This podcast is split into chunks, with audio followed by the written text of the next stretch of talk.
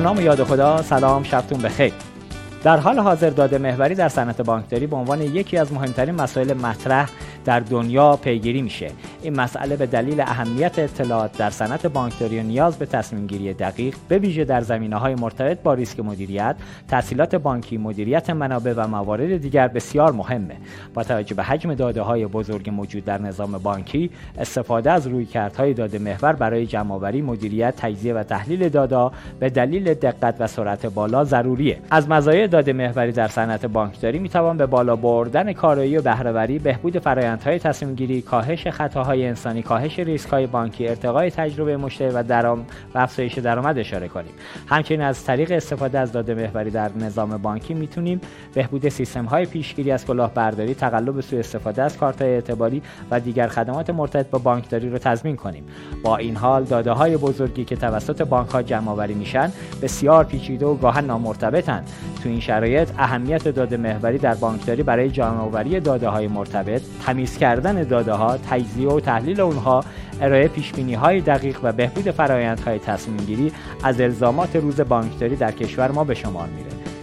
ما در برنامه امشب با اجرای خودم عبدالله افتاده مجری کارشناس برنامه و میهمانان حاضر در استودیو آقایان دکتر حمید رضا احمدیان مدیرعامل هلدینگ داده ورزی صداد و دکتر محمد علی بخشیزاده قائم مقام مدیرعامل هلدینگ فناوری بانک صادرات.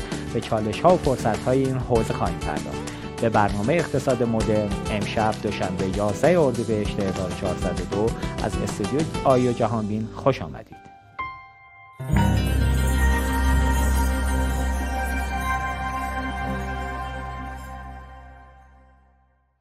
خب خیلی خوش اومدید آقای دکتر احمدیان آقای دکتر بخشی زاده ممنونم تشریف آوردید قبول زحمت کردید. ما تو مقدمه اشاره کردیم به اهمیت نقش داده و عملا حجم بزرگی از این اطلاعات که توسط شبکه بانکی داره تو کشور جمع میشه. من خواهشم اینه با اجازه از آقای دکتر احمدیان با آقای بخشیزاده وارد موضوع بشیم که با این سال که از نظر اهمیت و نقش داده حالا چه در داخل کشور آنچه که در خارج از دنیا اتفاق افتاده وارد بحث بشیم و خدمت شما هستیم. بفرمایید. بسم الله الرحمن الرحیم. عرض سلام و ادب دارم خدمت جناب عالی افتاده عزیز آقای دکتر احمدیان و همکاران عزیزم در شبکه پرداخت و بانکی که مخاطب برنامه هستند امیدوارم که بحثی که امروز انجام میشه بحث مفید و مناسبی باشه و بهرهبرداری لازم انجام بشه. خب همونطور که اشاره کردید در خصوص اهمیت داده می‌خوایم صحبت بکنیم و باید به این نکته بپردازیم که الان دیگه تقریبا همه واقف هستند که داده در واقع مهمترین دارایی یک سازمان بله. به حساب میاد در واقع هسته اصلی کسب و کار سازمان ها رو داده تشکیل میده ولی اینکه ما از این داده چطور می‌تونیم استفاده کنیم و نحوه ذخیره سازی این دیتا چطور هست در سازمان ما اینکه سازمان ها چقدر به اهمیت داده واقف هستن حالا بحثایی هست که انشالله در طول برنامه انجام میدیم ولی به طور کل سازمان هایی که می‌خوان شروع بکنن به داده محور شدن باید دقت داشته باشن که این data در بدو امر باید در واقع داده ها هم از نظر درست بودن داده هم از در واقع اینکه data data ی دقیقی باشه به موقع باشه مناسب باشه در دسترس پذیر باشه. اینها مواردی هستش که صرفا برای خود داده باید در نظر گرفته بشه. اگه بخوام مثال بزنیم در واقع داده مشابه نفت خام میمونه. ما باید این رو بتوانیم استخراج کنیم پردازش بکنیم اون رو تبدیلش بکنیم به یک دانش و علمی که این علم کمک بکنه به ما برای اینکه کسب و کار خودمون رو گسترش بدیم. ولی من می‌خوام یک اشاره بکنم به سرعت و حجم داده ای که در واقع داره در دنیا در قالب سکوهای مختلف سامانهای مختلف منتشر میشه. انقدر این حجم داده و سرعت انتشارش بالاست که بعضا من خودم که آمار ارقام نگاه می‌کنم تعجب می‌کنم که واقعا با چه سرعتی ما داریم آره حرکت می‌کنیم. بله.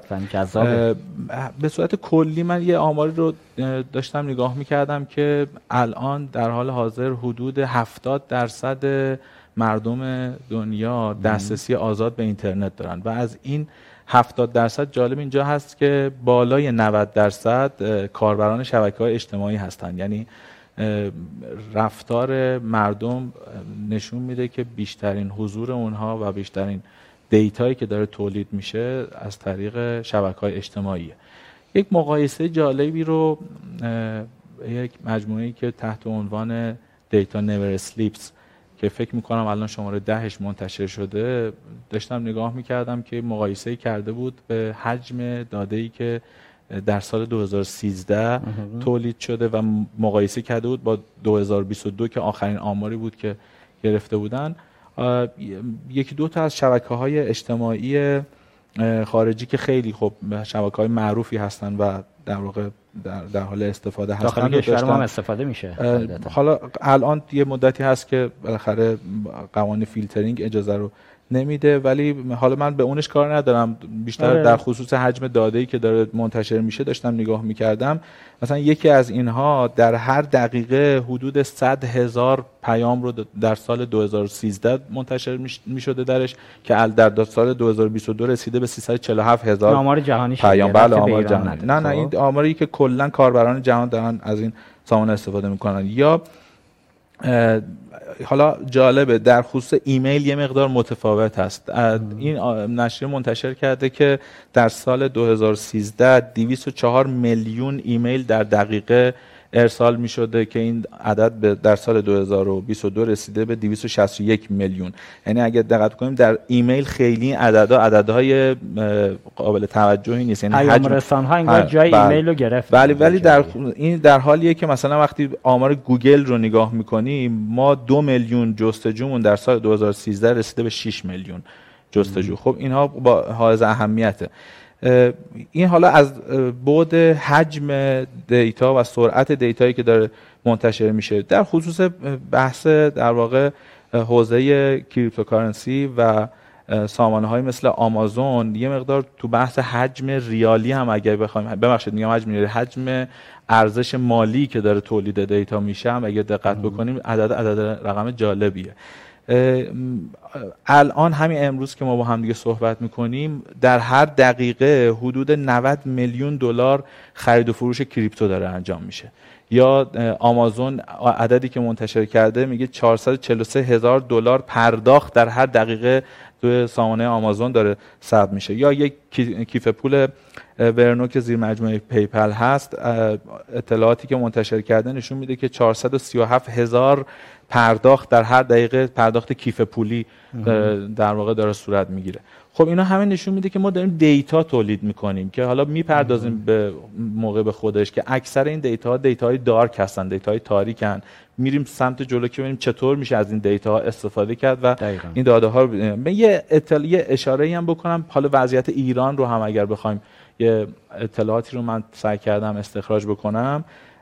مثلا برای سامانه های مثل دیجیکالا مقایسه انجام شده برای سال 99 و 400 در سال 99 تقریبا سی میلیون بازدید از پلتفرم دیجیکالا بوده که در سال 1400 رسیده به 39 میلیون یعنی 9 میلیون تعداد بازدیدها از دیجیکال اون آماری که منتشر شده تغییر کرد. یا دیوار عددش جالبه. سال 99 41 میلیارد بازدید یکتا از آگهی داشته که این عدد رسیده به 45 میلیارد بازدید یکتا. یه نگاهی هم به صنعت بانکداری ایران داشتم. آماری که سال 91 بانک مرکزی منتشر کرده 63 میلیون تراکنش رو ما در سال 91 داشتیم که این عدد در سال 1401 رسیده به 305 میلیون تراکنش. خب یعنی حجم حجم داره زیاد میشه سرعت در حال افزایشه و انشالله حالا برسیم در بخشای بعدی که ببینیم چطور از این data آیا ما استفاده می‌کنیم دنیا داره چیکار می‌کنه چطور می‌شود به این سمت داده محوری رفت که من انشالله در خدمت مرسی متشکرم از data ی ارزنده که دارید. حالا یه جایی گفتید 77 درصد اگر اشتباه نگم دسترسی آزاد به اینترنت 70 درصد 70 درصد. آقای دکتر خیلی خیر مقدم. میگم خدمت شما. خوش اومدید. ممنون متشکرم. مرسی. خواهشم اینه شما هم برای شروع به بحث که وارد بشیم بیایم تو همین دامنه صحبت کنیم. این حجم از data یی که آقای بخشی زدن به درستی اشاره کردن تو دنیا داره در لحظه تولید میشه. واقعا این data عملا عدد خیلی بزرگه شبیه به این رو حالا ما اگه تو مقیاس ایران هم بخوایم بگیریم تو جاهای مختلف حتی با وجود این که شبکه های اجتماعی و پیام هایی هم که الان فیلتر هم هستن تو کشور ما اخیرا ولی یه بازار مکاره هم واسه این VPN فروش هم ایجاد شده. ولی همچنان هم داره کار می‌کنه مسیر بسته نیست و حجم دیتا داره تولید میشه. ولی یه بخشی از این دیتا دیتا تجاریه که ما تو ایران متاسفانه تا به اینجا اگرم داره اتفاقی ازش میفته اتفاقی براش میفته خیلی محدود و کوچیکه توی جاهایی.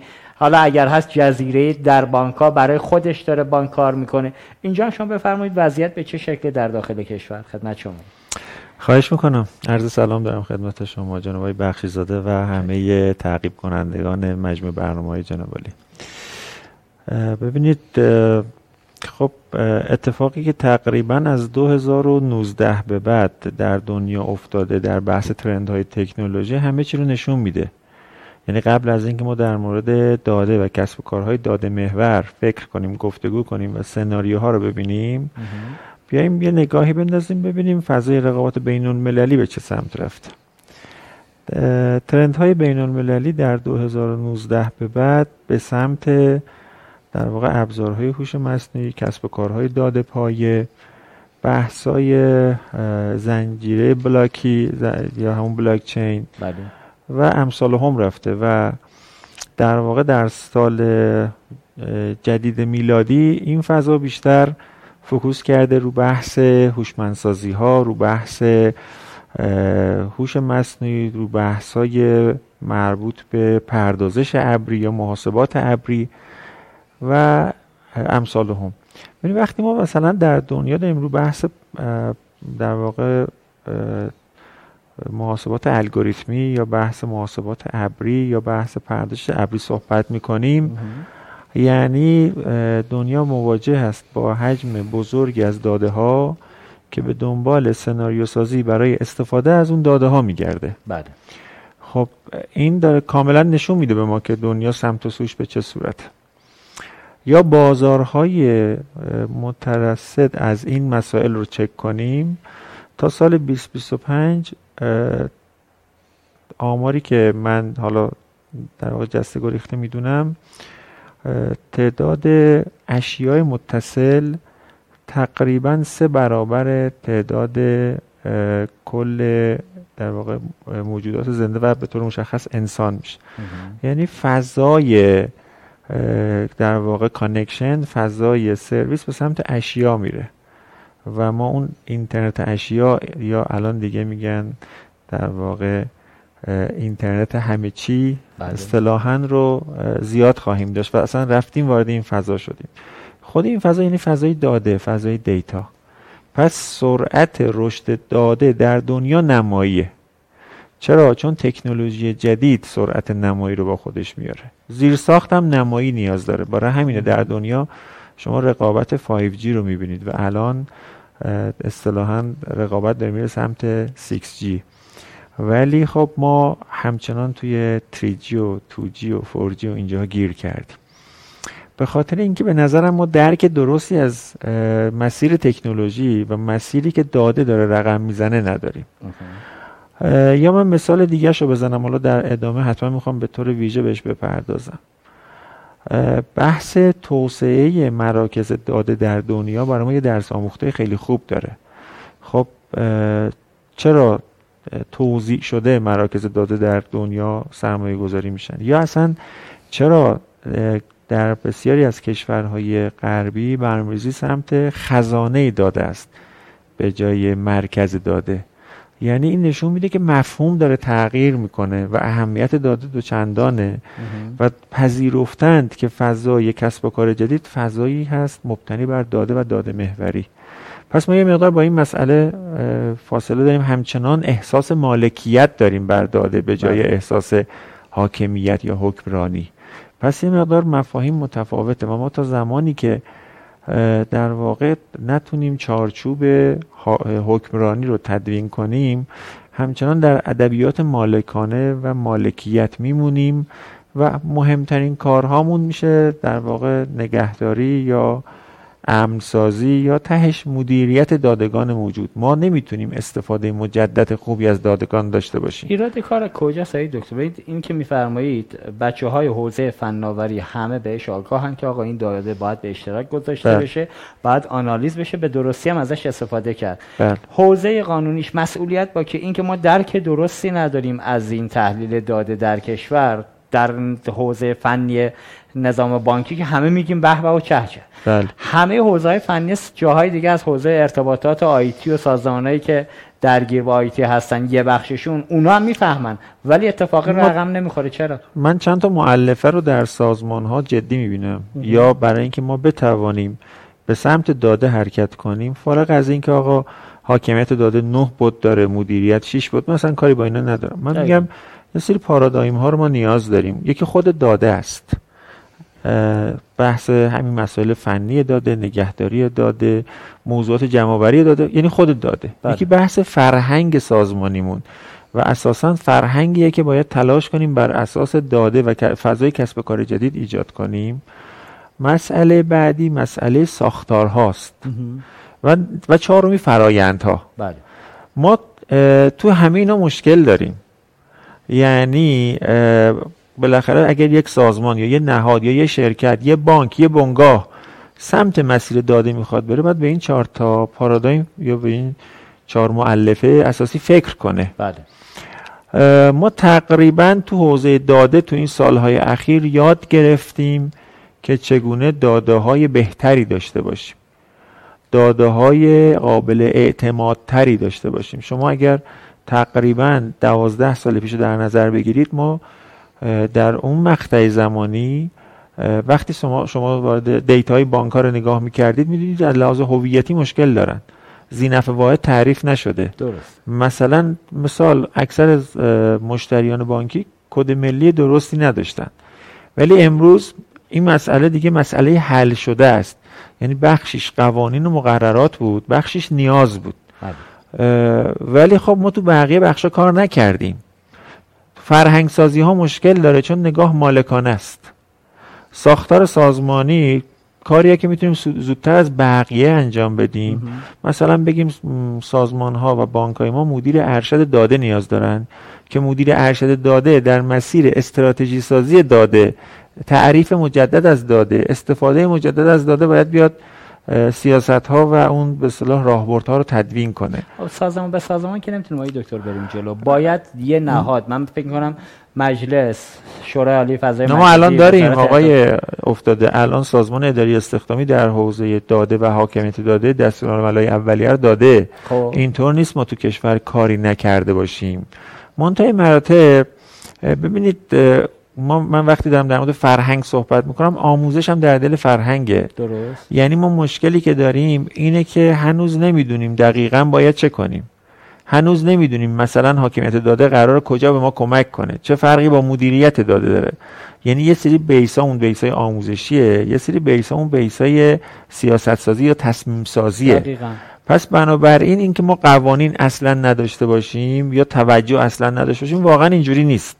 از خب، نظر من گیر اینجوری نیست. کجاست که اتفاقی نمیفته؟ گیر, گیر کار اینه که در واقع سازمان های ما حالا این من میگم سازمان شامل هر نهادی می‌تونه باشه. از بله. یک بخش خصوصی تا یک وزارت خونه.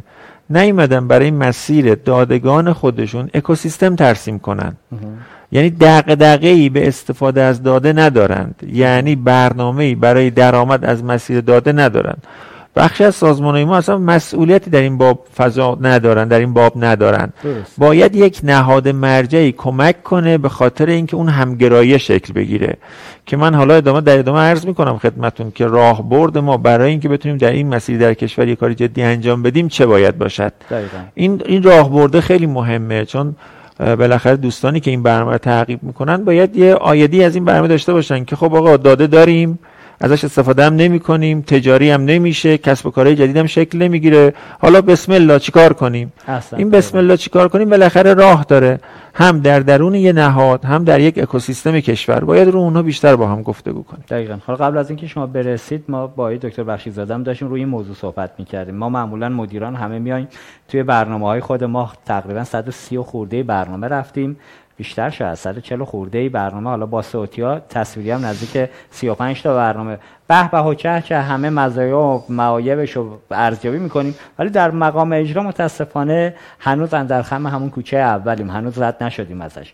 برسیم به بحث حجم دادای تولید شده. در حالات حتی هم کشور خودمون اگه بشه جزئیات بیشتری دارید باز کنیم. ای بخشی زاده بالاخره این داده ای که ما الان داریم همونطور که آقای دکترم به درستی اشاره کردن نتونیم درست تحلیلش کنیم. قاعدتا کسب درآمدی هم اتفاق نمیفته این حجم از داده به این بزرگی با این ابعاد الان تو نظام بانکی هیچ کسی هم فکر نمی‌کنه مخالفش باشه حداقل توی حوزه مدیران فنی. که بیایم با همدیگه بشینیم یه مرکزی رو تجمیع کنیم دیتا رو بتونیم تبادلش انجام بدیم به همدیگه کمک کنیم. ما یه ماجرای اعتبار سنجی ساده رو تو نظام بانکی هنوز نتونستیم حل کنیم. یه جاهایی هنوز گرفتاری دارن. نظر شما چیه تو این موضوع؟ من اینطور بگم. حالا ضمن تایید فرمایش آقای دکتر احمدیان. ببینید همونطور که تو بخش قبلی اشاره کردم خب بله ما با یک حجم عظیمی از دیتا مواجه هستیم و همه هم میگیم خیلی خوبه مهم. سازمان هامون هم وقتی میشینیم صحبت می‌کنیم مثلا بحث مدیر ارشد داده مطرح میشه. حتی حالا من می‌خواستم بگم ما در پروژه هایی که در سند تحول دیجیتال دیدیم خب مثلا ما در بانک صادرات یه پروژه ای اصلا مش... مشخصا به اسم مثلا open data داریم. که راجع به open data اینکه چطور می‌شود از این ظرفیت data حالا شما سطح کلان کشور رو دارید اشاره می‌کنید که من اتفاقا راجع اونم بحث دارم. بله. ولی می‌خوام یه مقدار بیام پایینتر. ما در خود یک بانک معظمی مثلا مثل بانک ملی مثل بانک صادرات نیو جزو بانک های بزرگ هستن چیکار داریم می‌کنیم؟ یعنی چه استفاده از همین داده ای که خودمون داریم تولیدش می‌کنیم؟ در هر, هر روز در هر ثانیه داره تراکنش اتفاق میفته به این نوعی. بعد شما یک بانک رو فقط ماهوی بانک نبینید. بانک ها الان گروه مالی هستن. بله. عملا شما ببینید شرکت های بیمه لیزینگ کارگزاری شرکت هایی که در حوزه گردشگری حتی حوزه ساختمانی به نوعی شما با حجم عظیم داده های مواجه هستی که توسط همه اینها داره منتشر میشه. و اینکه کسب و کار یک سازمان رو کاملا می‌تونه اینا متحول بکنه. حالا اینو می‌خوام عرض بکنم.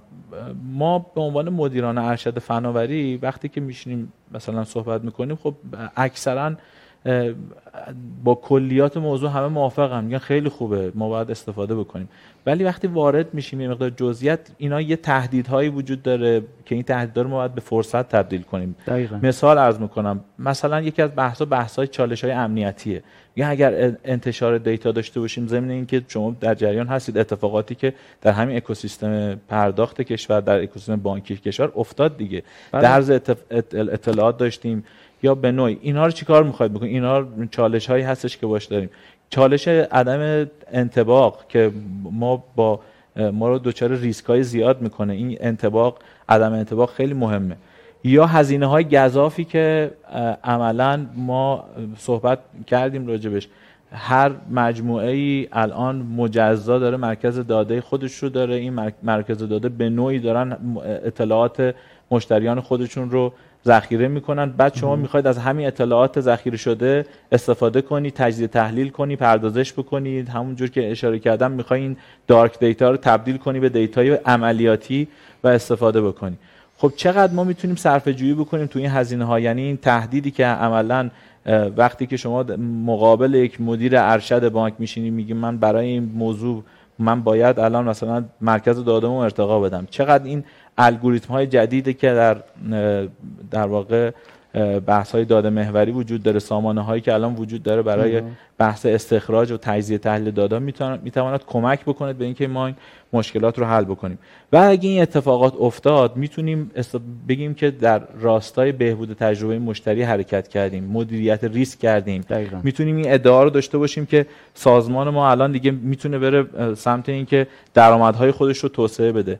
الان ما حالا این مطلب رو می‌خواستم تا مرحله بعدی بگم ولی من به نظر می‌رسه در حال حاضر در کشور ما به جای اینکه بانک ها داده محور باشن بانک ها دارایی محورن بله. یعنی الان یک مشتری که مراجعه می‌کنه یک خدمتی رو از بانک می‌گیره به جای اینکه ما رصد بکنیم رفتار مشتری رو در اکوسیستم خودمون میگم دارایی چی داری؟ چقدر ملک داری؟ چقدر وسیقه می‌تونی بذاری من به دیگه تسهیلات بدم؟ یا حتی خدمات دیگه. ملاک دارایی مشتری هنوز که هنوزه. البته که یه کارهای انجام شده. عرض بله. کردم ما الان مثلا تو مجموعه خودمونم خب این تعریف انجام شده که چطور میشه از این ظرفیت استفاده کرد. اتفاقاتی که مثلا تو بحث های سوپرمارکت مالی مجموعه داره میفته خب نیازمندی های اینها همه نیازمندی های هستش که باید از دیتا درست استفاده بشه. دقیقا. مرسی از توضیحاتی که دادید. من یه سوال می‌پرسم از هر دو بزرگوار. خیلی کوتاه پاسخ بدید که بریم یه آیتم ببینیم برگردیم. من شنیدم داریم بانک معظم و بزرگی یا شاید بانکهایی که حتی دیتای اعتباری اون بخش تسهیلاتی که دارن میدن به مشتریان خودشون به صورت متمرکز در تهران مدیریت نمیشه. استان به استان توی خود استان داره دیتا جمع آوری میشه و داخل عملا پایتخت دسترسی مدیران ارشد ندارن در لحظه که آقا این اعتباری که الان تو فلان استان افت خرج شد به کی داده شد چجوری انجام شد؟ داریم همچین چیزی رو تایید می‌کنی؟ شنیدی؟ والا واقعیتش نشدیده کدوم بانک من نمی‌دونم. بانک خیلی نزدیکیه. متوجه شدید؟ سال چی شد دیگه؟ یه استان وام پولی رسیده دستش اینو توضیح کرده وام داده. حتی تخلفاتی هم بعدا رفته بررسی شده بازرسی رفته انجام داده که مثلا مدیر شعبه به فامیلای خودش من این آقای افتاده. واقعا این رو بعید می‌دونم. واقعا بعید می‌دونم که تو سطح تحصیلات یا تو سطح اعطای تحصیلات بانک ها عدم هماهنگی داشته باشن یا عدم نظارت لحظه‌ای داشته باشن. این غیر ممکن می‌دونم. شاید برخی از بانک ها ارزم به حضور شما در برخی از مدل های تسهیلاتیشون تو مسیر نظارت با کمبودهای مواجه باشن. به عنوان مثال ممکنه بانکی بیاد به یک کارخونه به یک بنگاهی وامی رو بده برای مثلا تجهیز برای ساخت. و نتونه مثل مثل شهرداری ها مثل بله. خیلی جای دیگه. نتونه اون نظارت مرحله ای بابت پرداخت مرحله ای رو به موقع انجام بده. نمی‌دونم. این این یه چیز چی میگن؟ شهودیه. یعنی مثل این میمونه که شهرداری مجوزی رو می‌خواد به یک ساخت و سازی بده و این مجوز مثلا ممکنه نیاز به نظارت داشته باشه. ممکنه بره دو سال بعدم نظارت نکنه. بانک ها خب ممکنه تحصیلات رو مرحله ای بدن. بگن آقا مثلا تحصیلات ساخت رو روی پیشرفت میدیم. شاید نتونه به موقع نظارت کنه. شاید نتونه درست نظارت کنه. ولی خیلی بعید می‌دونم. واقعا بعید می‌دونم بانکی باشه که در اعطای تسهیلات در واقع جزیره ای رفتار کنه. چرا؟ چون بعدش باید خودش بیاد در واقع حساب متمرکزش درست کنه. خودش باید بیاد گزارش تجمیعیشو بگیره ببخشید تلفیقیشو بگیره و کارهای این تیپی. درست. من یکم دور از ذهن می‌بینم یه چنین آره، چیزی رو. حالا از این جهت گفتن چون یکی از مدیران آیتی یکی از بانکات مدعی چنین چیزی شد حالا اسم برم دیگه حفظ امانت کنم. برای خود این برای خودم خیلی سوال بزرگی بود. مگه داریم؟ مگه می‌شود همچین چیزی؟ ولی ایشون مدعی بودن که این اتفاق افتاده و دارن مسیر رو به سمتی می‌برن که جلوشو بگیرن. شما اگر من حالا هم یه نکته فقط عرض بکنم شاید موردی نمی‌دونم یه اتفاقی افتاده باشه ولی من الان می‌خوام اینو عرض بکنم که الان در حال که با هم صحبت می‌کنیم شرایط کلا همه بانک ها برای ارائه تسهیلات شرایط دشواریه. الان که از آبان خب، سال گذشته اصلا وام ندادیم بله. تا الان. به خاطر همین منابعی که در اختیار بانک قرار داره حتی اگر سامانه های درستی هم برای مدیریت اینها نداشته باشن شروع کردن دستی هم شده. یه دستی که عرض می‌کنم یعنی سامانه هایی که رایج هست استفاده می‌کنن برای اینکه بتونن اینو مدیریت بکنن. ولی حالا این امکان هست که شما یک اعتباری رو اختصاص می‌دید به یک استانتون. اون استان بالاخره در ارائه تحصیلات بخواد تخلفاتی کرده باشه که حالا نهاد نظارتی باید به اون رسیدگی بکنه. یعنی قاعدتا وقتی که یک منابعی رو از مرکز تخصیص میدن به یک استان یا حتی یک استانی که به یک شعبه منابعش تخصیص میده. حالا من قبلا چون پنج سال در بانک عضو هیئت عامل بودم اینها رو باش مواجه بودیم که از از یک منظری رئیس شعبه بر اساس عمل کردی که داره یک اختیاراتی بهش داده میشه. یعنی شعبه مثلا یک دو سه که وجود دارن. خب قاعدتا شعبه که امتیاز یک دارن امکان ارائه تحصیلات بیشتری دارن. چرا؟ چون می‌خوان به اون رئیس شعبه بگن که خب تو این همه زحمت کشیدی من اجازه میدم که منابعی رو که جذب کردی بتونی خرج کنی. چون درآمد بانک چیه؟ بانک باید پول بگیره بعد همون پولی که به عنوان منابع جذب می‌کنه بتونه بفروشه دیگه. یعنی بله. درآمد بانک و سود بانک در واقع از فروش پولش هست.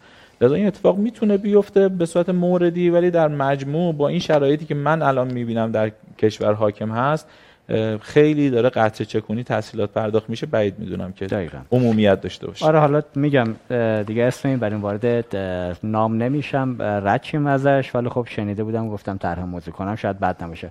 خب ممنون از اینکه ما رو دنبال کردید تا به اینجا. یه آیتم کوتاه ببینیم و برمیگردیم خدمت شما هستیم.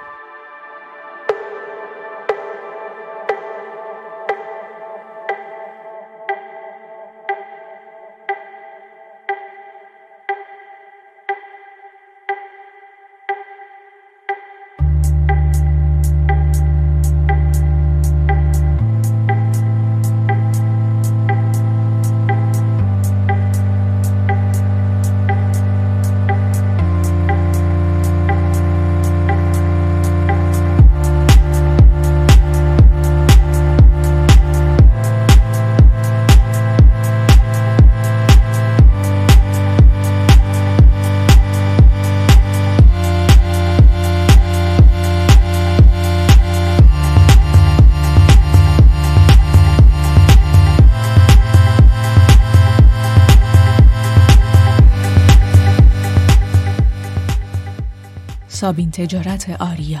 فراتر از پرداخت. امیدوارم که تا اینجا برنامه بینندگان عزیز خسته نشده باشن. خب رسیدیم به جاهای سخت ماجرا. من خواهشم این دکتر احمدیان یه مقدار موضوع شفافش کنیم. ببینید این که حالا فرصت هاش که مشخصه تهدیداش هم که معلومه. این حجم از دیتا که ما الان میگیم حکمرانی هوشمند.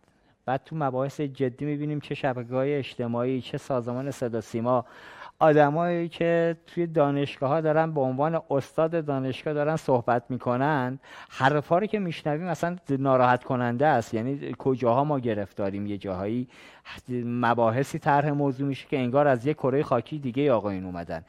اینجاها وقتی میگیم آقا داده می‌تواند کمک کنه در یک حوزه ما حداقل اون مبالغ ریالی که تو کشور داره هزینه میشه دقیق کجا الان نیاز داریم اولویت بندی بکنیم؟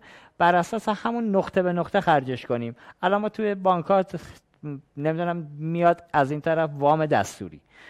در فلان موضوع خرج کنید زلزله اومده یا نمی‌دونم کرونا اومده. فقط میگم وامو بدید بره. اینکه این وامه کجا خرج شد چیکار شد به دست اهلش رسید یا نرسید اصلا مهم نیست. انگار که دولت یا حرکت پوپولیستی بخواد بکنه یه مسئولیتی رو از گردنش رد کنه یا بخواد نشون بده که آقا ما به فکر مردمیم یه دستور صادر میشه. در نقطه اجرا اصلا براش مهم نیست. اینجا نظر شما چیه؟ سوال سختی بود. آره سوال شما خیلی سوال سختی بود. و البته پاسخ مشخصی داره. من یه مقدار با احتیاط تر پاسخ میدم با اجازهتون ولی شفاف بگید ارزم به حضور شما که ببینید اولین مسئله که من می‌خوام بگم اینه که ما میگیم آقا داده خیلی مهمه داده از نفت الان دیگه مهمتره ثروت جدید داده است باید بله. ازش استفاده کرد. اول اولین نکته که وجود داره اینه که باید ابعاد استفاده مشخص بشه دیگه.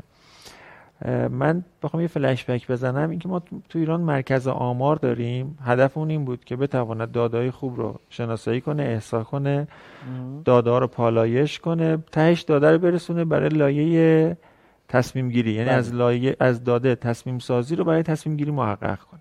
که الان نمیدیم. خب واقعیتش اینه که اونجا موفق بودیم؟ یه چیزی که سالهاست مرکز آمار هست دیگه.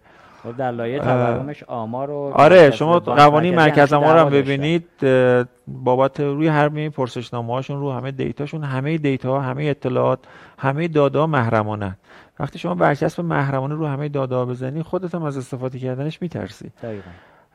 در سازمان های ما اگر بحث در واقع استفاده از داده برای خود سازمان این حاکمیت داده یه معنا پیدا می‌کنه. اگر بحث استفاده از داده برای کسب و کارهای جدید یا برای اکوسیستم اکوسیستم های دیگه هست این یه معنا دیگه پیدا می‌کنه. اما نکته اول و نقطه اول اینه که ما باید در سازمان هامون دادگان ملی و دادگان سازمانی رو بتونیم تفکیک کنیم. بله. من مثالش ساده تر بزنم. فرض کنید که من اطلاعات یک مشتری در بانک رو در نظر بگیرم اگر اطلاعات هویتی رو ازش خارج کنم مجموع بقیه داده های اون مشتریان در کنار هم می‌تونه یه معنای جدید بده به تصمیمات جدید برای بانک یا برای کسب و کارهایی که نیازمند اون دادن مثل سامانه هوشمندسازی خب. نانی که قرار بود مثلا ببینید من مثالشو مثال سادهشو می‌زنم. چون ما مثلا تو شاپرک هم بارها دوستان این خواهش رو کردیم. گفتیم که شاپرک بالاخره حجم عظیمی از دیتای صنعت پرداخت کشور رو داره. مثلا سازمانی بیشتر از شاپرک این دیتا رو نداره. ما هیچ کاری نکنیم. هیچ کاری نکنیم. بیایم در واقع یک نهاد مشورتی ایجاد کنیم که اگر در همین خیابون همین بولوار دانشجو اگر کسب و کار جدید بخواد شکل بگیره اون کسب و کار چه کسب و کاری می‌تونه باشه؟ خب. آیا این رو نمیشه با همون داده های که ما داریم این رو پالایش کنیم و پیشنهاد بدیم؟ که بتونیم در واقع صنعت متوازنی از بود نیاز و از بود کشش تعریف کنیم؟ پس میشه. واقعا میشه. یه مسئله خیلی ساده زدم. بله. فرض کن توی خیابون پرترافیک لحاظ کسب و کاری شاید یک بنده خدایی بخواد بیاد یک کسب کاری بر اساس اینکه بقیه کسب کارهای شبیه به اون کسب کار تو اون منطقه بودن راه بندازه. شاید اصلا نباید اون کار انجام بده. اگر شما یه نهاد تصمیم سازی باشید که اساس دیتا بهش تصمیم بدی اون بهتر سرمایه گذاری می‌کنه. من داریم یه جاهایی دکتر توی دفاتر خدمات ارتباطی یاتون باشه بله. مجوزه اینجور اینجوریه که می‌خواد بده. میگه تا شعاع 10 کیلومتری دفتری که می‌خوای باز کنی مثلا نباید دفتر خدمات ارتباطی باشه. این دیگه ساده بله. حالا من در مورد در مورد کسب کار عام صحبت می‌کنم. یعنی می‌خوام بگم اگر اون تفکیک داده ای باشه ما می‌تونیم باز استفاده از این داده ها رو داشته باشیم. یعنی باز استفاده با این شرایط که بریم به سمت کسب و کار داده محور. بریم به سمت در واقع اقتصادی کردن داده جایی که ما الان واقعا ضعف داریم. داده همون اقتصادی نیست. ماهواره جی آی اسی که حوزه کشت و زرع دنیا رو داره توسط حالا. بله. کشور چی بگیم اسم نبریم دیگه.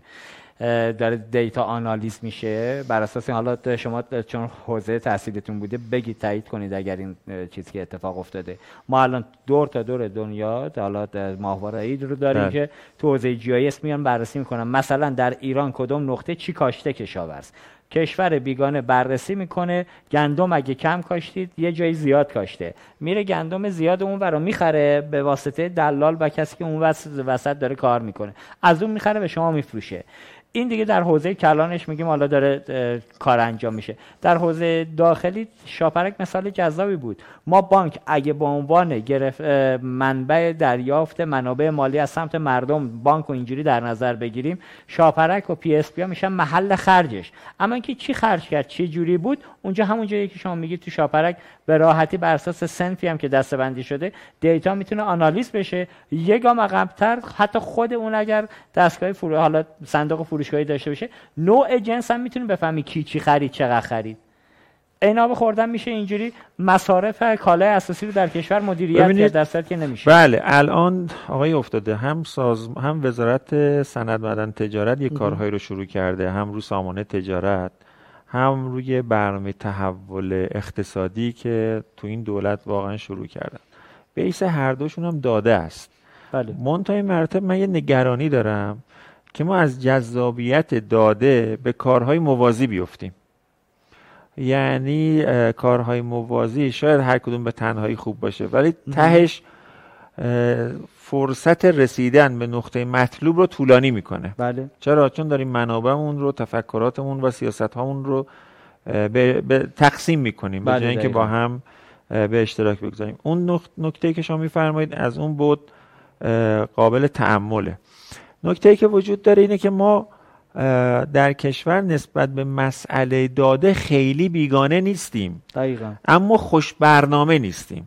ببینید شما مثال جی رو زدید. ما همین الان خب چند سالیه که به حال از دادای جی از در واقع برداشته جی داره استفاده میشه و چه سازمان نقشه برداریمون چه سازمان فضاییمون خوب دارن کار می‌کنن. منتهای مراتب چی میشه که این کار اون سرعتی که ما می‌خوایم رو نداره؟ اون در واقع اتفاق خوبی که می‌خوایم رو نداره. اطلاع رسانی هم نمیشه. خب، این داده کجا آره. اخراج میشه کجا نک- نکتهش نشر همینه میشه؟ نکتهش اینه که اون نگاه اکوسیستمیه که من ابتدا عرض کردم وجود نداره. یعنی ما در هر صنعتی شما صنعت بانک رو در نظر بگیرید. ما نیاز داریم به اون تفکر اکوسیستمی. بله. من معتقدم ما در کشور باید حتما به سمت طراحی خزانه دادگان ملی کشور بریم. اعتقاد شخصیمه باید همین امروز هم خیلی جدی به این موضوع فکر کنیم. مسائلی که داریم در بود در واقع طراحی اکوسیستم های داده محوری در کشور باید از مسیر این خزانه دادگان ملی رد شه. خزانه دادگان ملی تکلیف در واقع دادگان ملی رو مشخص می‌کنه دسترسی و توسعه و چیزهای دیگه رو مشخص می‌کنه یونیک کردنش مشخص می‌کنه و این فرصت رو میده که ما بتونیم از دیتا مارت ها یا از اون به اصطلاح چی میگن انبار داده های مد نظرمون برای ب- تولید بقیه کسب و کار استفاده کنیم. نباید امروز صرفا به این فکر کنیم که خب من یک مرکز داده می‌خوام یه سری باید تجهیزات فیزیکی بخرم بله اون همه درسته ولی اگر من بخوام صرفا توی خرید در واقع اون منابع ذخیره ساز و منابع پردازشی و چیزهای دیگه بمونم و این دیتا رو هی جمع کنم و استراتژی و استاندارد و اساسا پروتکل برای استفاده از این داده نداشته باشم احتمالا اگر عمر باقی باشه چند سال دیگه ما نشستیم داریم باز در مورد چندین ده پتابایت دیتایی صحبت می‌کنیم زتابایت دیتایی صحبت می‌کنیم تو کشور داریم و ازش استفاده نمیشه و فقط هم نگهش داشتیم. این باید فرهنگ عوض بشه. باید یه سری خطکش بذاریم. در حوزه صنعت بانکی باید مکانیزم های توسعه کسب و کار داده محور خودش رو داشته باشه. در نظام اداریمون مسائل خاص خودشون رو. با یک سیاست اینها نمی‌تونن کنار هم برن. اشتراک سیاست داریم ولی 40 درصد از نظر من بین صنعت بیمه صنعت بانک صنعت کشاورزی سرمایه همه همه اینها. تمام بله. اینا سگمنت های مجزان که این سگمنت های مجزا مدل کسب و کاری خودشونو دارن که تو اون 60 درصد شکل می‌گیره. مدل های یکسان دارن که در اون بحث پالیسی و نگهداری و مراقبت و چیزهای دیگه است اون 40 درصد شکل می‌گیره. دقیقاً. این نکته خیلی مهمیه که ما باید بهش توجه کنیم. یه اعتقاد دیگه هم دارم. شاید خیلی سوال کنم خب آقا این حرف خیلی حرف قشنگیه. از کجا باید شروع کرد؟ من معتقدم باید همین امروز تصمیم بگیریم برای در واقع طراحی انستیتو کسب و کارهای مبتنی بر داده در کشور که این انستیتو نه باید صرفا دولتی باشد نه باید خصوصی باشد نه باید دانشگاهی باشد.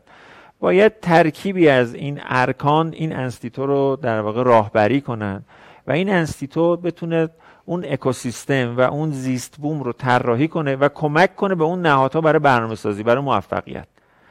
کما اینکه در حوزه هوش مصنوعی هم ما 4 5 سال پیش همین حرف رو زدیم که بله. آقا ما نیاز داریم به مسیر هوش مصنوعی این انستیتو شکل بگیرد این, این اتفاق بیفته برنامه تدوین بشه. خب ما کاری نکردیم ولی کشور همسایه رفت وزارت خونش هم تشکیل داد. ما تفکراتمون خیلی جلوتر از اونا بود. خب الان آقایون دوستان دارن زحمت می‌کشن برنامه ملی هوش مصنوعی تدوین می‌کنن. برنامه ملی هوش مصنوعی سند بالادستیه. ما باید زیر ساختها ادبیات فرهنگ فرایند این اکوسیستم رو مجزا ببینیم. مسئولش کیه؟ یه سواله. اون انستیتوه می‌تونه مسئول باشه. نه اون سازمانه نه صرفا یه بخش خصوصی نه صرفا یه بخش دانشگاهی. ما طراحی مرکزی که بتواند خوب سناریو کند خوب نظارت کند خوب مشاورت بدهد رو معمولا کم داریم. دقیقا.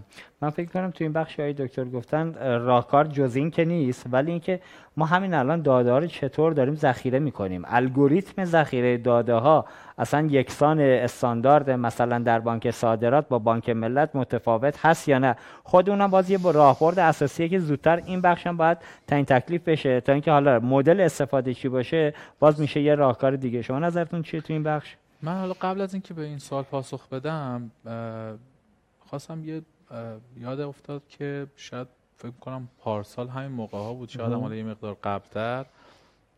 من یه جلسه ای داشتیم به اتفاق آقای دکتر حکیم جوادی با معاون سازمان اموری استخدامی.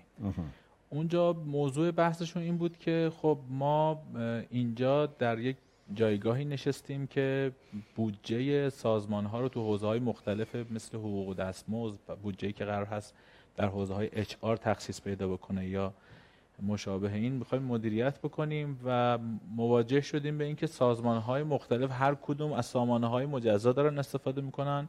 هر کدوم به نوعی دارن دیتا رو ذخیره می‌کنن و تلاش کرده بودن که چطور می‌شود از این ظرفیت دیتا تحت عنوان یک سامانه یک پارچه استفاده کرد.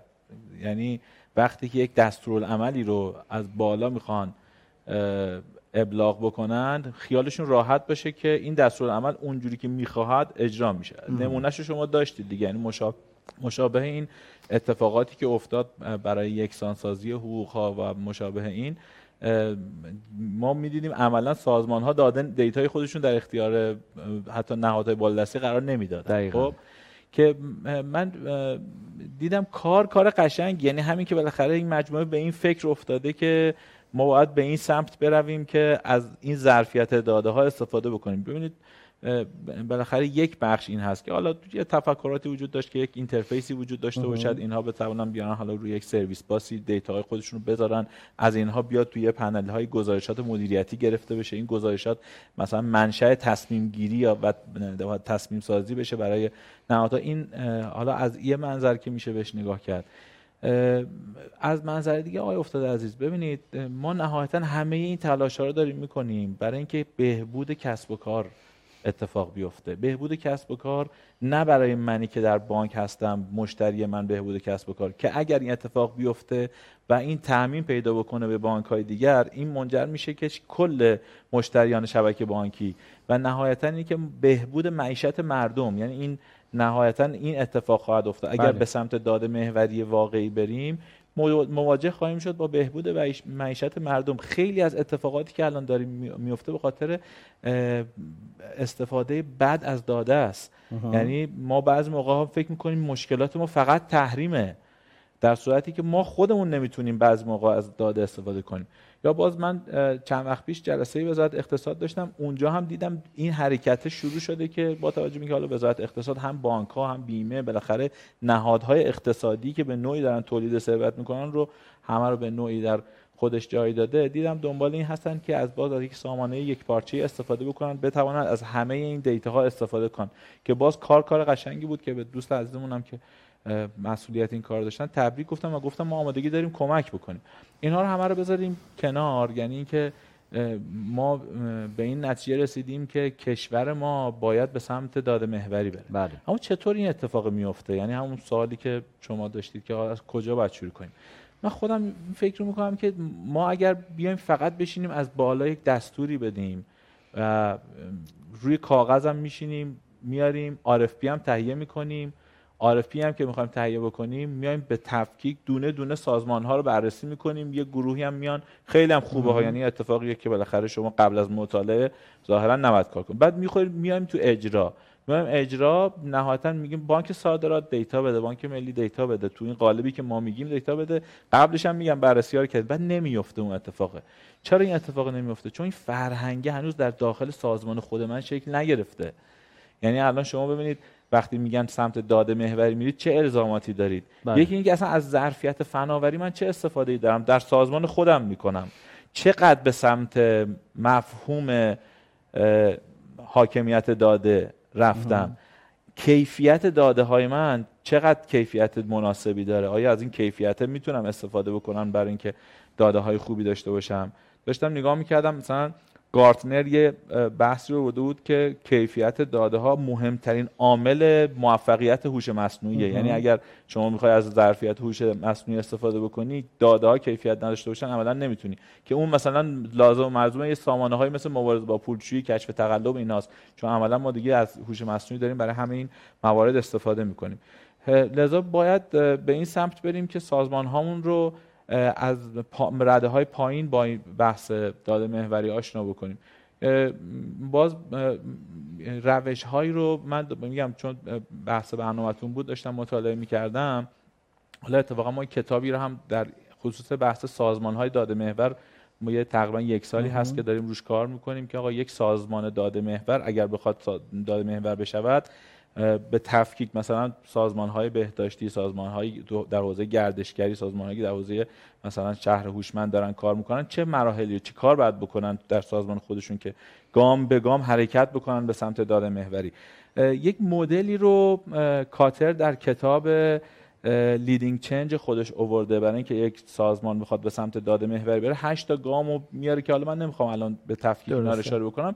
ولی کلیت ماهمیش اینه که ما باید یک فهم همگانی در سازمانمون برای همه کسانی که به نوعی دارن با داده سر و کار دارن ایجاد کنیم. و اونجا پیشنهاد میده که یک گروه رهبری درست بکنید که به اینها اختیار تام بدید. که وقتی میرن میشینن مذاکره می‌کنن حتی با صاحبان کسب و کار شما این اختیار رو داشته باشن که از سمت شما بتوانن پیشنهاد بدن از سمت شما بتوانن در واقع یک راهکارهایی برای تجزیه تحلیل دیتا داشته باشن. اینکه موانع رو ما بتونیم حذف کنیم. یه, یه نکته جالبی که دیدم در مدل پیشنهاد داده میگه شما به فکر راهکارهای بلند مدت نباشین. شما دنبال این باشین که از چند تا کویک وین در سازمان خودتون انجام بدید. این راهکارهای میان مدتی که زود بازدهه باعث میشه که افرادی که در سازمان شما هستن یه حسی به داده پیدا بکنن. بله. حالا من اگر لازم شد تو بخش بعدی یک مطالعه انجام شده در همین خصوص که الان در در واقع کشورهای مختلف دنیا اتفاقی که داره در خصوص داده محوری میفته به تفکیک الان کشورهای دنیا چه وضعیتی دارن؟ این هم جالبی که حالا اگر لازم شد تو بخش بعدی من انشالله می‌تونم یه اشاره به اونم داشته باشم. حالا ممنون که توضیحات شفافی دارید حالا من تو این فاصله که آقای بخشی داشت می‌گفت اینکه میگیم داده چقدر خوبه کمک می‌تونه بکنه. همینجا من بسته اینترنت هم تموم شده بود. بسته اینترنت هم خرید کردم search هم کردم. دنبال یه خبری بودم جزئیاتش خواستم بدونم یادم رفته بود. یه همکاری رو شرکت سادات پرداخت الکترونیک زیر مجموعه شما داشته با وزارت سمت تو پروژه سامانه شفافیت فروشگاهی. مدل چیه؟ شما دستگاه QR code یه QR code خوان رو وصل می‌کنه به دستگاه پوزت. این یه سامانه ما آخرش نفهمیدین قرار بود توی مدل عملا کالای یارانه قرار بود این فرم پیاده بشه گویا اون عوض شد حالا آوردن سمت این. ببینید اینکه حالا ما برای به دست آوردن بازار به هر روشی می‌خوایم بازار بیاریم به عملا بریم به این شفافیت فروشگاه ها رو زیاد کنیم که چی فروختن چی نفروختن یه هزینه رو تحمیل کنیم باز به سیستم بانکی کشور که حالا درست و نادرستش هم فکر کنم حالا موضوع بحث برنامه‌مون نیست. دوباره آقایون از وزارت سمت دعوت می‌کنم دکتر جلال رو بگیم اگر مسئولیت با ایشونه.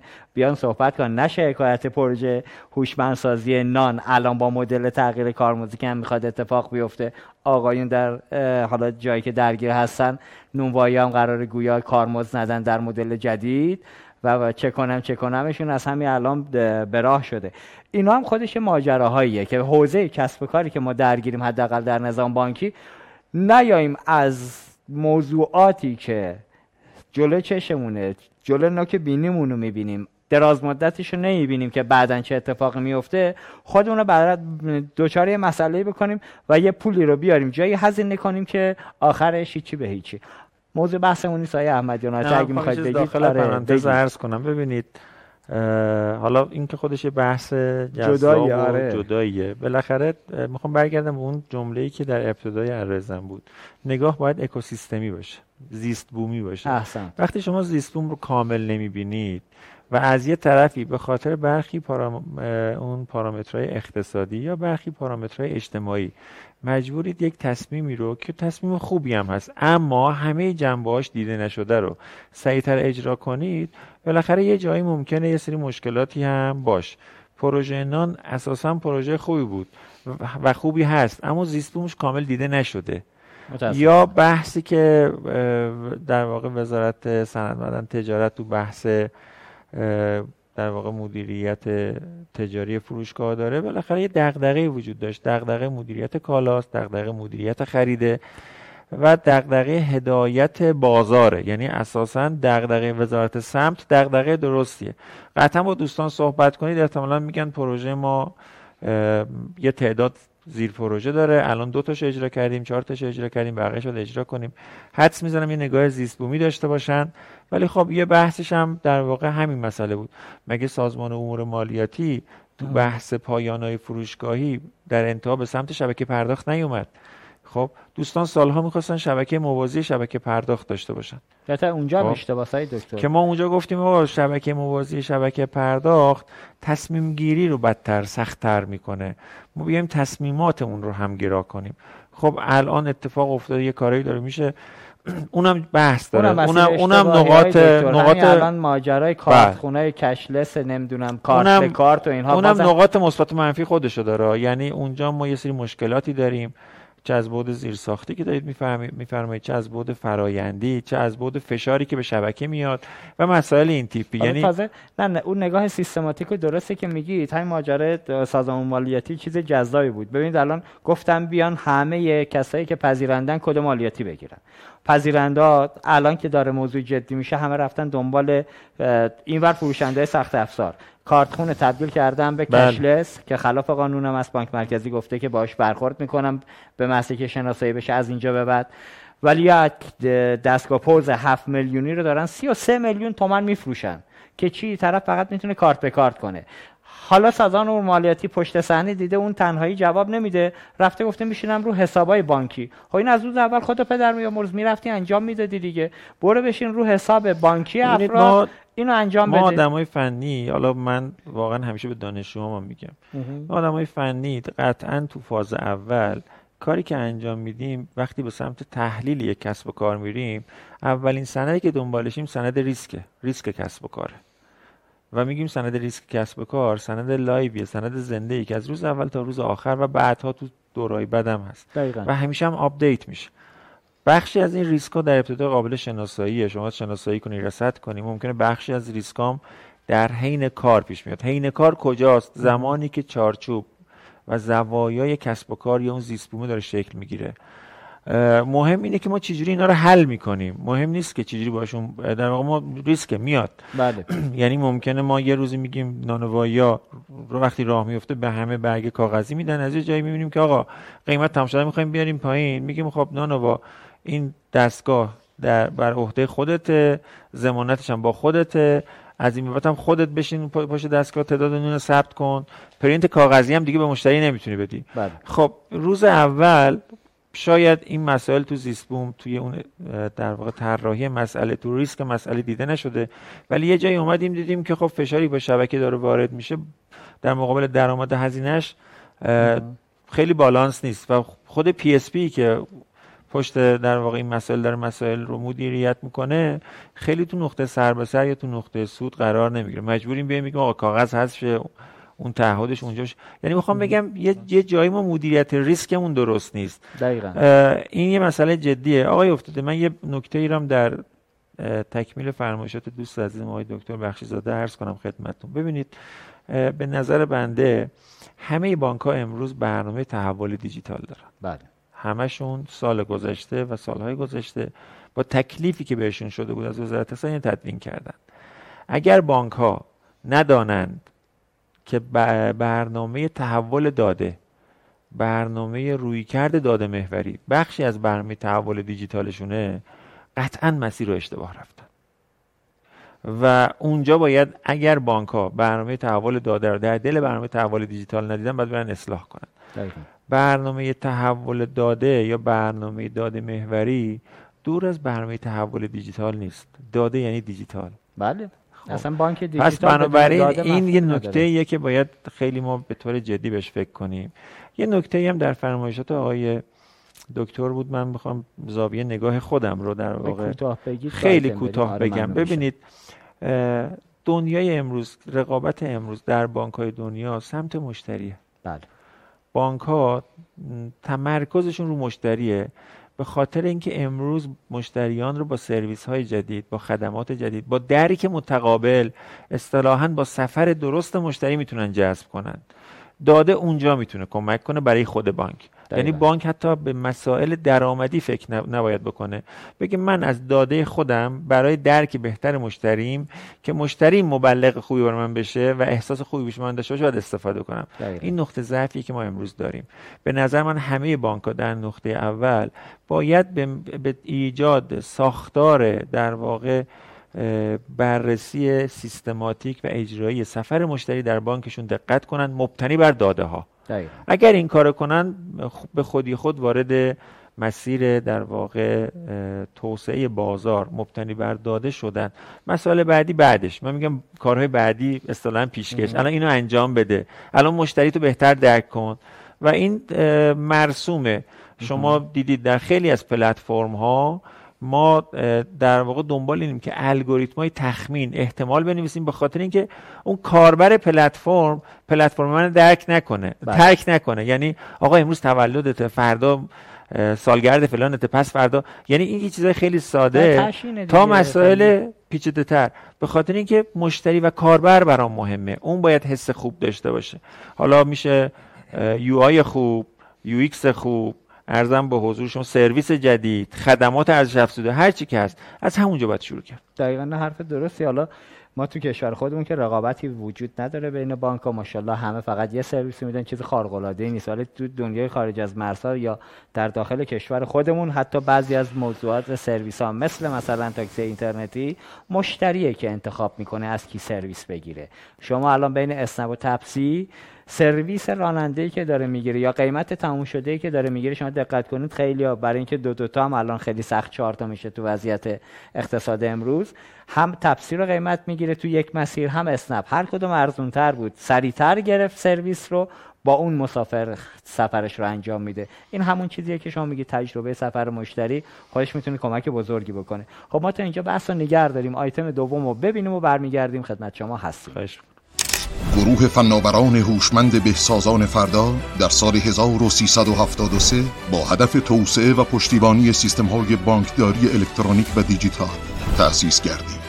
توسعه، بهره برداری و پشتیبانی از بزرگترین سامانه های بانکداری متمرکز و پرداخت کشور، کسب رتبه اول در صنعت پرداخت کشور و همچنین کسب رتبه 14 در بین 150 شرکت پرداخت جهان. بر اساس گزارش نشریه معتبر نیلسون ریپورت توسعه و اجرای سامانه پرداخت الکترونیکی سوخت و توسعه و پشتیبانی عملیاتی از سامانه تدارکات الکترونیکی دولت تنها نمونه از اقدامات موفق بهسازان فردا می باشد که در طی سالهای تلاش با اتکا به اعتماد مشتریان گرانقدر همدلی شرکت های همکار و بهرهگیری از توان متخصصین خلاق و متبهر ایران جایگاه خود را به عنوان پیشرو صنعت فناوری اطلاعات تثبیت نموده است.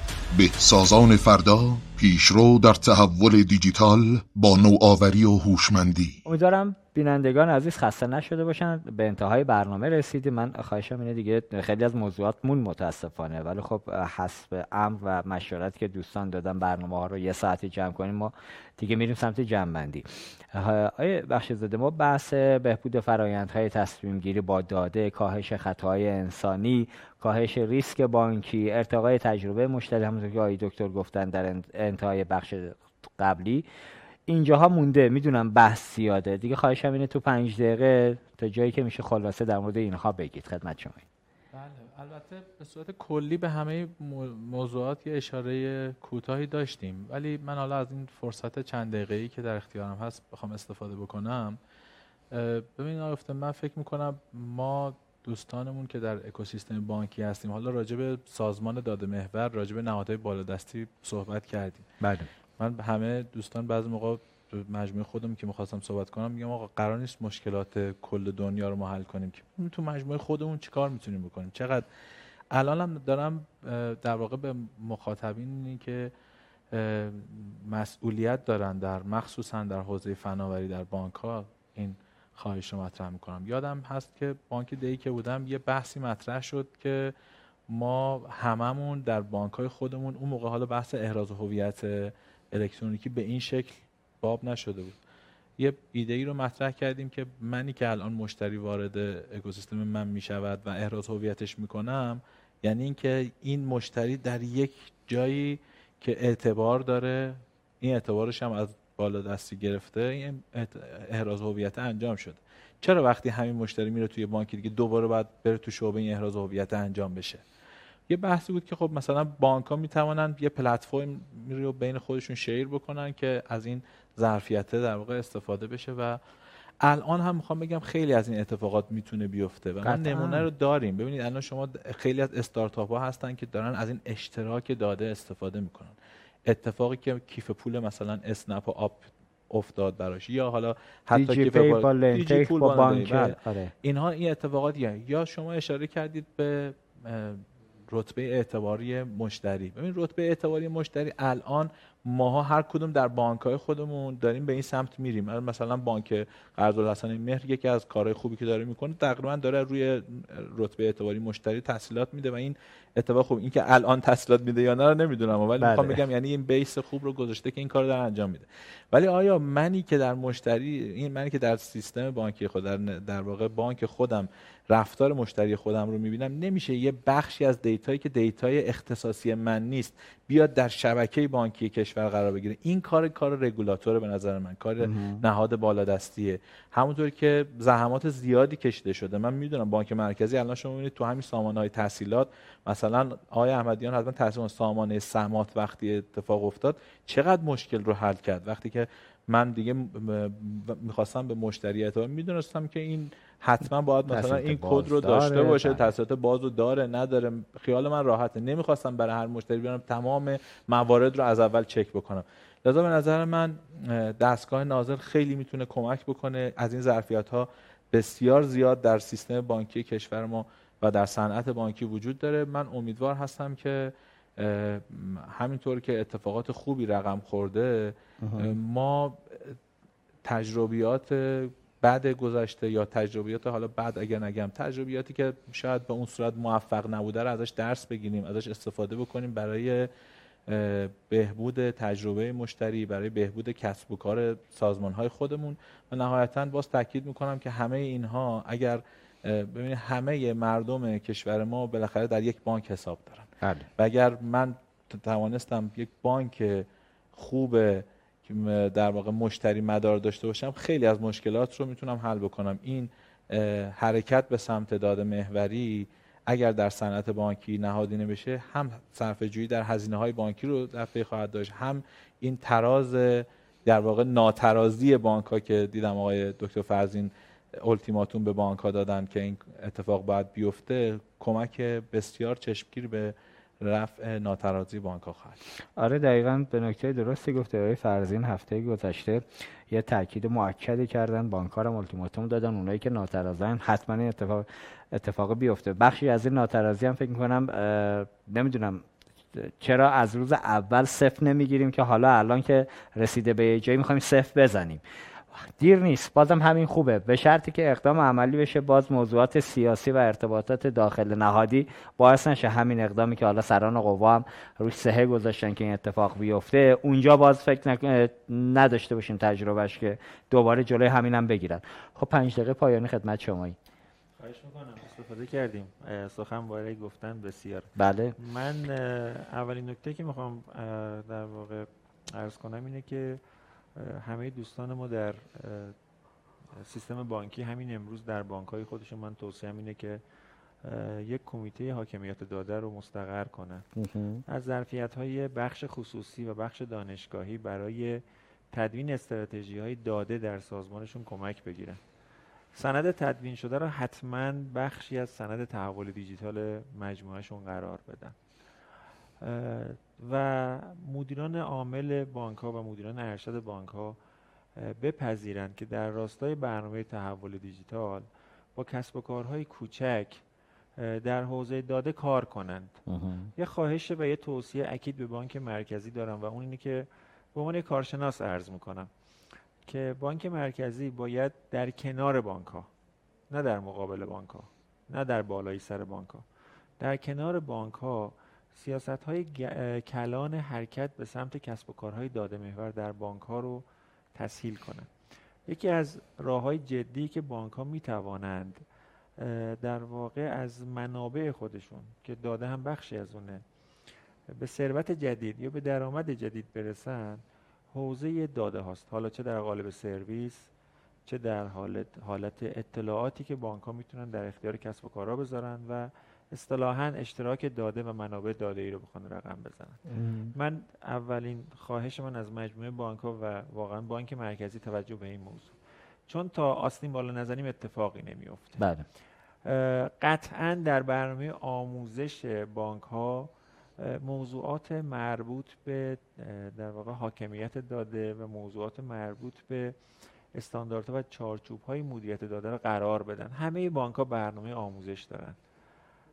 و همه بانک ها این توان رو دارند که برنامه آموزشیشون رو اصلاح یا آپدیت کنن. الان ابتدای ساله. دقیقا. می‌تونن این برنامه آموزشی رو داشته باشن. به خاطر اینکه اون فرهنگ حرکت به سمت کسب و کار داده محور رو در بانک ها استارت بزنن.